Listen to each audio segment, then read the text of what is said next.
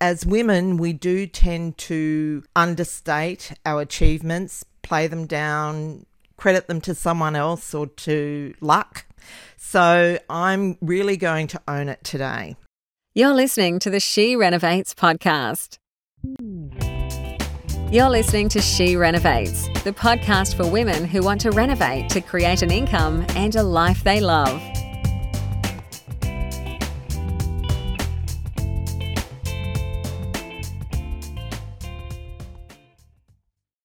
Well, hello, renovators. It's Bernadette back with another episode of She Renovates.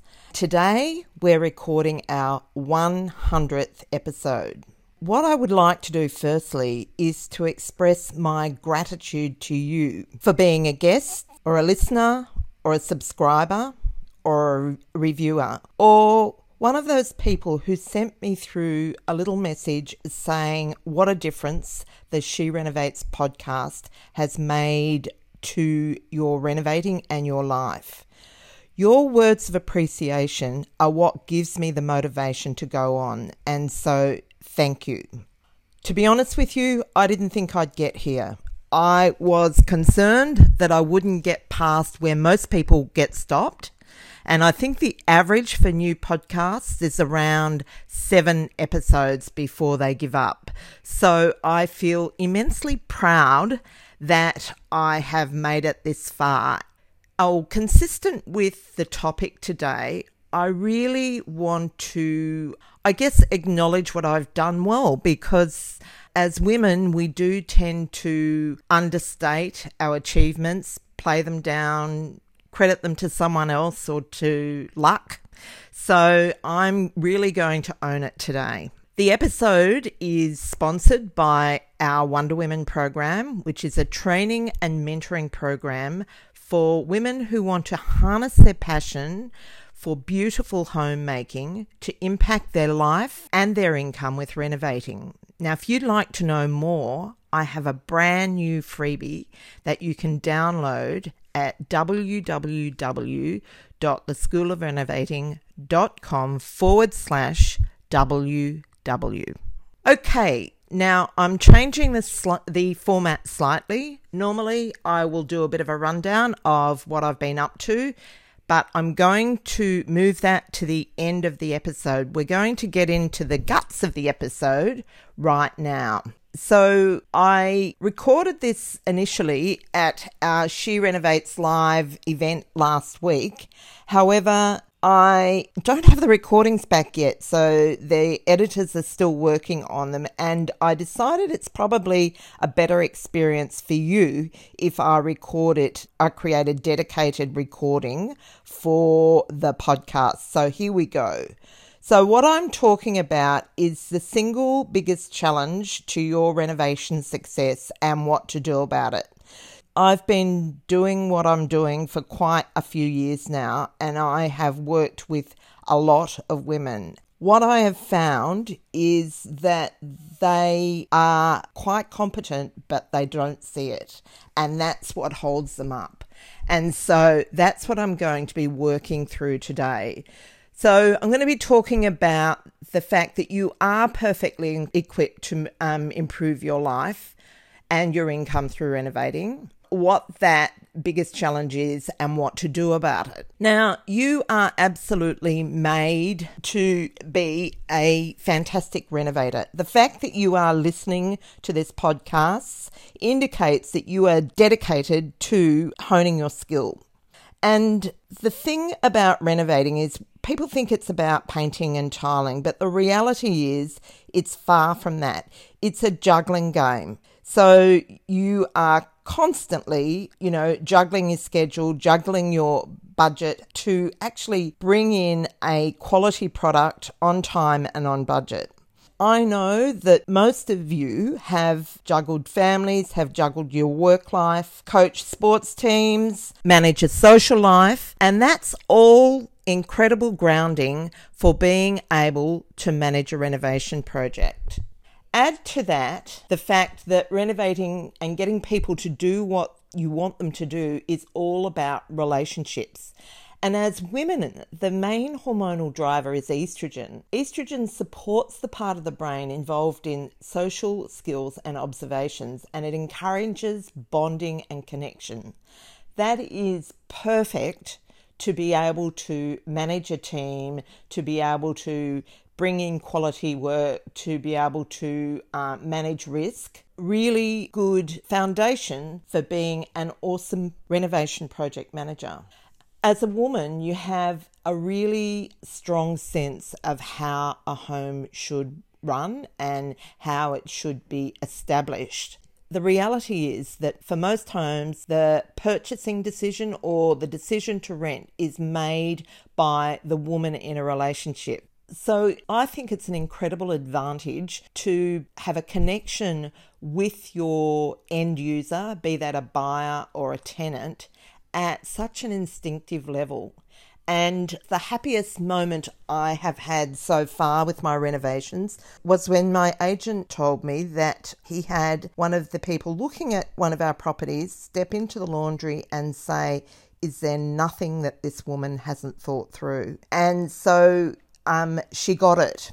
And that's the advantage of sharing the same chromosome makeup as your buyer. I know it's a bit meta, but I'm sticking with it.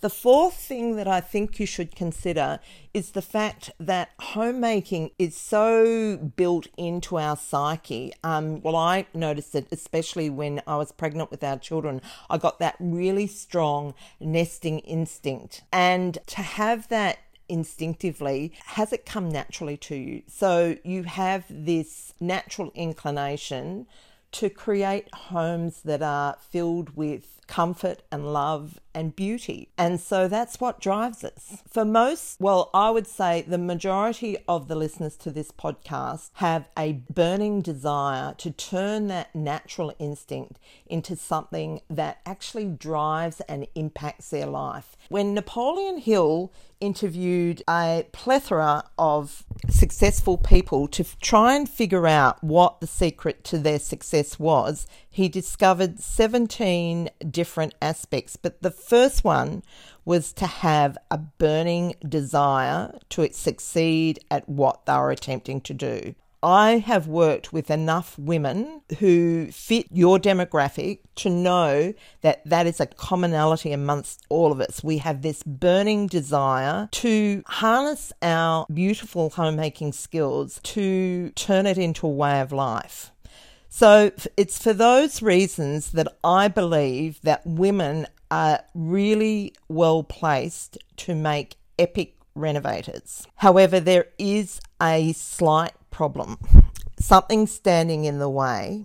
Of all the women that I have worked with, I have noticed that there is a consistent lack of confidence.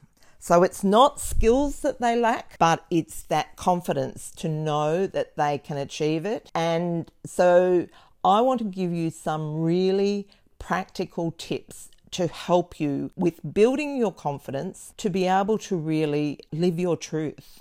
To do this, I actually did some background research and I came across the work of Claire Shipman and Katty Kay, who are both journalists, US journalists. One works for the American Broadcasting Commission, the other is an anchor for BBC World News America. And together they wrote a book called Womanomics in 2009. And in it, they talked about how women were becoming better recognised in the corporate world for their qualities. So they were actually making headway in terms of climbing the success ladder.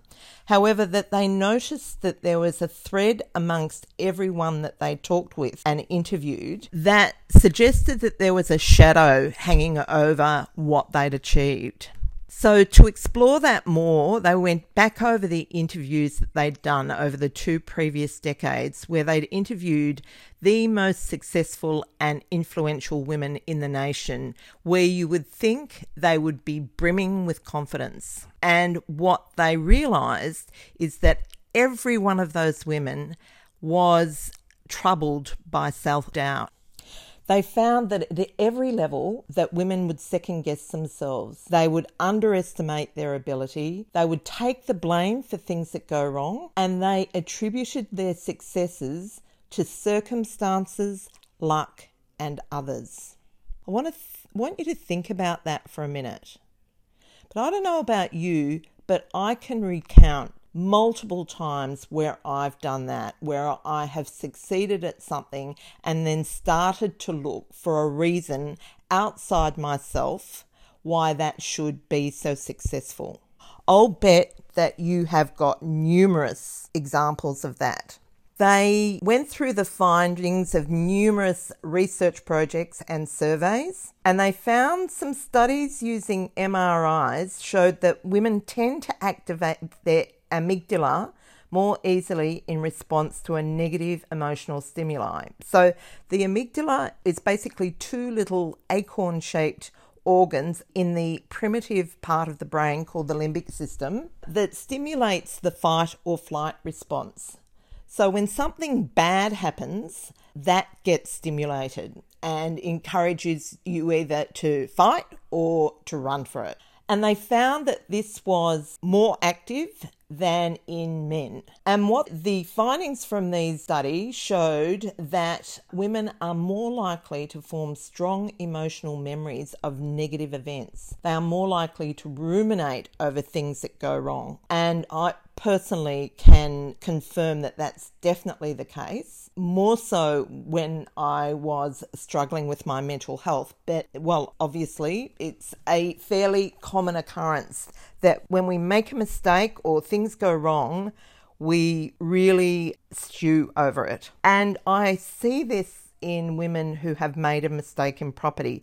And to be honest with you, anyone that's serious about impacting their life with property will have made a mistake and a reasonably significant mistake somewhere along the line. To beat yourself up for that just does not make sense. And so I think the message is that you need to forgive yourself for your mistakes, put them down to experience, which is exactly what they are, and then move on to learn from it and grow from it. The other thing that we suffer from is perfectionism, and that's a huge confidence killer.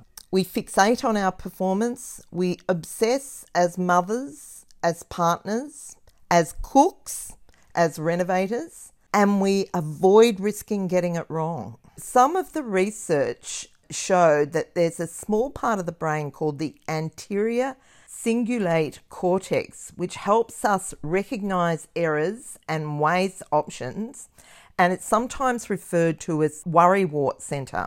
And in women, this appears to be more enlarged, suggesting that it works harder. Having your mechanism for weighing up options and recognizing errors is a plus but if it impacts on your confidence and if it, I guess, supports navel gazing, you can't get past issues, then it has a very detrimental effect on your path to success. Now, earlier in this episode, I talked about the fact that estrogen is really good for building bonds and, you know, that social interaction but it also causes you to discourage conflict and risk taking. And that may well hinder confidence in some contexts as well. Now, we're not in favour of massive risk taking, but to be honest with you, being alive is a risk. So you need to weigh up the risks and manage them. So decide what is acceptable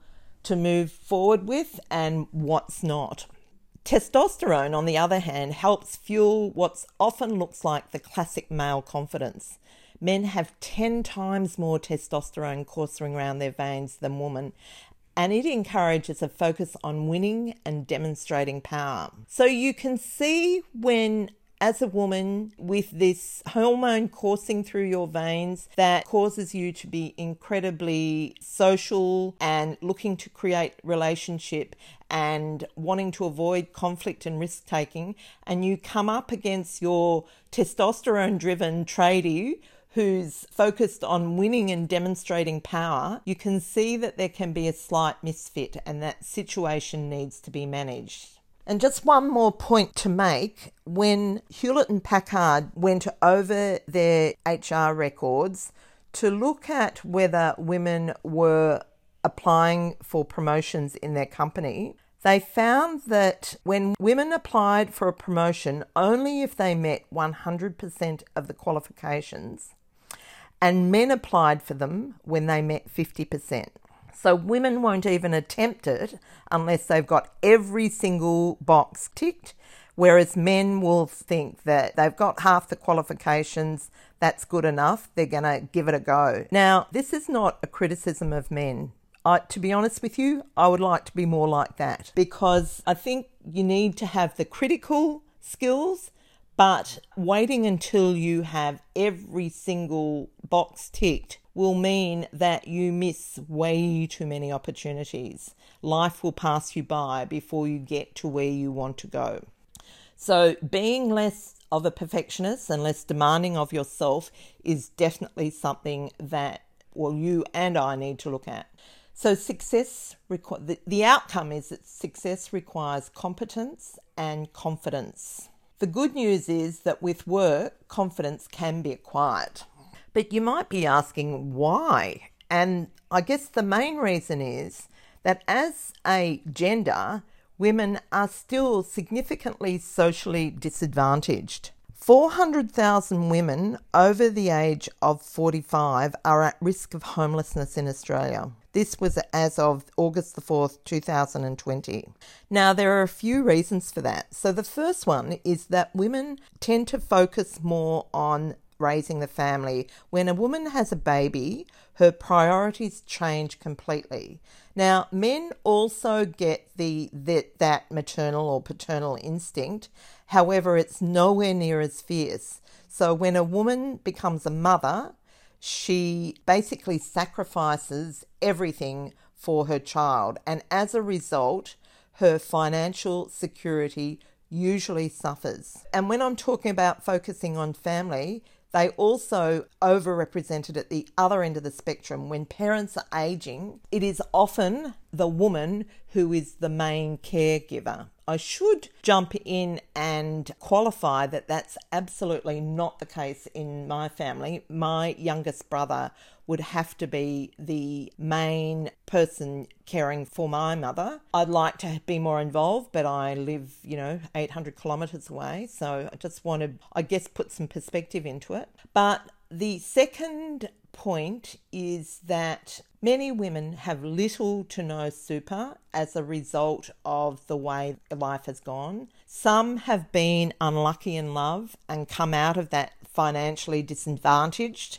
Some are just in uninspiring or poorly paid jobs and need to really impact that as I said earlier, that you need to build on competence and confidence. So, the first step to building your confidence is to actually build your competence you feel much more able to own your results if you can demonstrate your competence. So that's the first thing. And that's something that we do really well. We train women in our boot camp and in the skill of harnessing that flair that they have and turning it into a profit. Something that many a mistake that many women make is that they think that the first step is to do an interior design degree or something down that path. And while I am fully in favour of building on your design skills, you need to be able to make money first. Okay, so you do not need an interior design qualifications to be able to make a profit from renovating. So you need to build that skill first. And that's why we recommend doing the boot camp first and then building your muscle. So once you have started doing renovations and building that skill, then going off and honing your craft by doing those other courses so that you can refine your process and build pride in your projects. The second point way to build your confidence is to leverage your strengths. Now, as I said, You are really great at organizing, which is, I have to say, organizing and relationship management are the two key skills in any business, but particularly in renovating. We often make the mistake of thinking that it's about technical stuff, you know, how tiles should be laid or plumbing should be done. That all helps but you can renovate without having those skills. You cannot renovate without being able to build relationships and being able to manage a project, a schedule. So, really harnessing your strengths.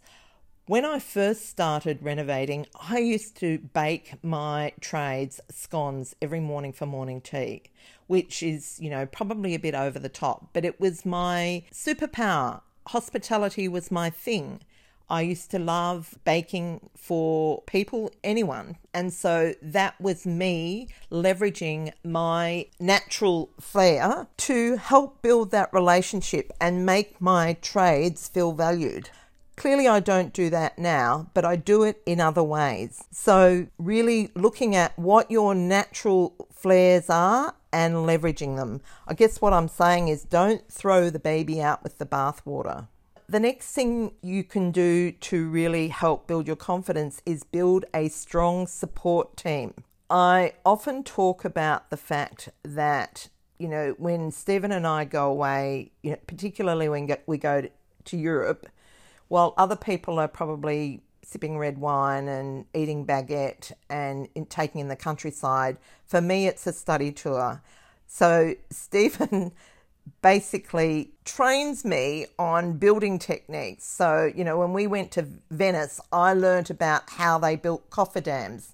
Now, I was very glad when our children could actually take over from me and I was relieved of the task of being trained in building techniques. But really, he was my support team even just this week, I was having problems with a handyman who was basically wanting to pull some cornice down in order to do a mitered corner because one part was already in situ and he thought that he had to take that down to create a mitered corner. Stephen took it upon himself to train me using YouTube videos and diagrams on how that corner should be done so that I and I got sent to work armed with a coping saw to demonstrate to the handyman how to do it. Don't think you have to do this, it's completely over the top, but that's just the way we operate. But your support team needs to include things like a really on the ball property accountant, a buyer's agent, or property strategist who can source your properties for you so you're not going to spend months second guessing yourself on which is the right property to buy and of course, a support team in terms of a community, such as the She Renovates or School of Renovating community, and also a mentor. And that's why we have mentoring program called Wonder Women, was is in order to be a support team for the women in our renovation program. And the last one, and this is where we're going to get a bit practical, the last one is to learn the lingo. It's said that if you learn 20 to 30 terms in a field or an area, that it will boost your confidence significantly. And like every other industry, renovating has its own lingo, or trades in particular. And I'm just going to teach you a few now just two or three, just to give you an idea of how you can speak in a way where the trades will relate to you more as an equal. And the first one is in measurements. So, Trades measure in millimetres. If you have are measuring the height of a bench, instead of 89 centimetres, you would say it's 890 millimetres. Once you get over the metre, then often it's referred to as meters, as in 1.2 meters. However, you will notice on architectural drawings they are still referred to in millimetres. So you'll see a wall that's 4079 long, and that's 4079 millimetres or 4 metres and 79 millimetres. So measure in millimetres because it will help you to relate to your trades in a way that they listen to you more as an equal. So the second one is if you want something to be flat, say you've got a knob of filler protruding from a crack that's you know you've filled a crack and there's some of the filler protruding you wouldn't say it's sticking out or it's protruding. You would say it's proud and that you want it flush not flat. Sticking out is proud and flat is flush. The third one is let's say your tradesman is doing um, stud work and wants to know how far apart the studs should be instead of saying, you know, I want them 450 millimeters apart, you would say, I want them at 450 centers. So that means you measure from the center of one stud to the center of the next, and that distance is 450 or 600 or whatever you want it to be. So it's centers. And the last one, which is really important because it will single you out as a, an amateur or a pro, however you choose to go, is that wood grows in trees and timber builds buildings. So when you are talking renovating, you do not talk about a stick of wood, you talk about a stick of timber and that will serve you well. So that's today's episode. I hope you get value out of that. Now we're going to start working on our second 100 episodes. And before I go, I just want to share with you what I'm up to this week. I am really pushing to get our Charmer Street project completed. I have to say, I have found the last week or so extremely challenging. I had a big weekend, the weekend of the She Renovates Live conference, and I had another big weekend last weekend because I ran another event. And then every day has been full on. So I am seriously looking forward to this project being on the market. But I have the photos booked for next Wednesday. And so we are going to be finished do or die on Wednesday. We have started the Lane Cove project. It had demo done on Monday, and today we uh, the the main wall between the kitchen and the living room is being removed. Odette is managing that project and she's doing quite well.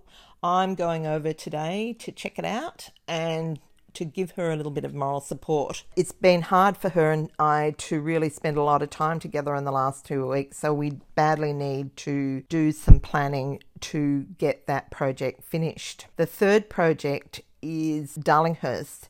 And I've put that on hold just a little bit at the moment because I've just found that I've, my plate's too full and I need to back off a bit. And because we don't have a loan on that, I can do that and so we've done demolition and we're just waiting for the plumber to come in for first fix. The most exciting news is that the Victorian border opens up on the 23rd of November. And I rang my mum's aged care facility, firstly to see what difference that's going to make to the visiting arrangements, but secondly to see if I was able to fly down. So for the past year, I've only seen her twice, I think, this year, when I normally go most months. I've had to drive down because if I got on a plane, I would have to quarantine.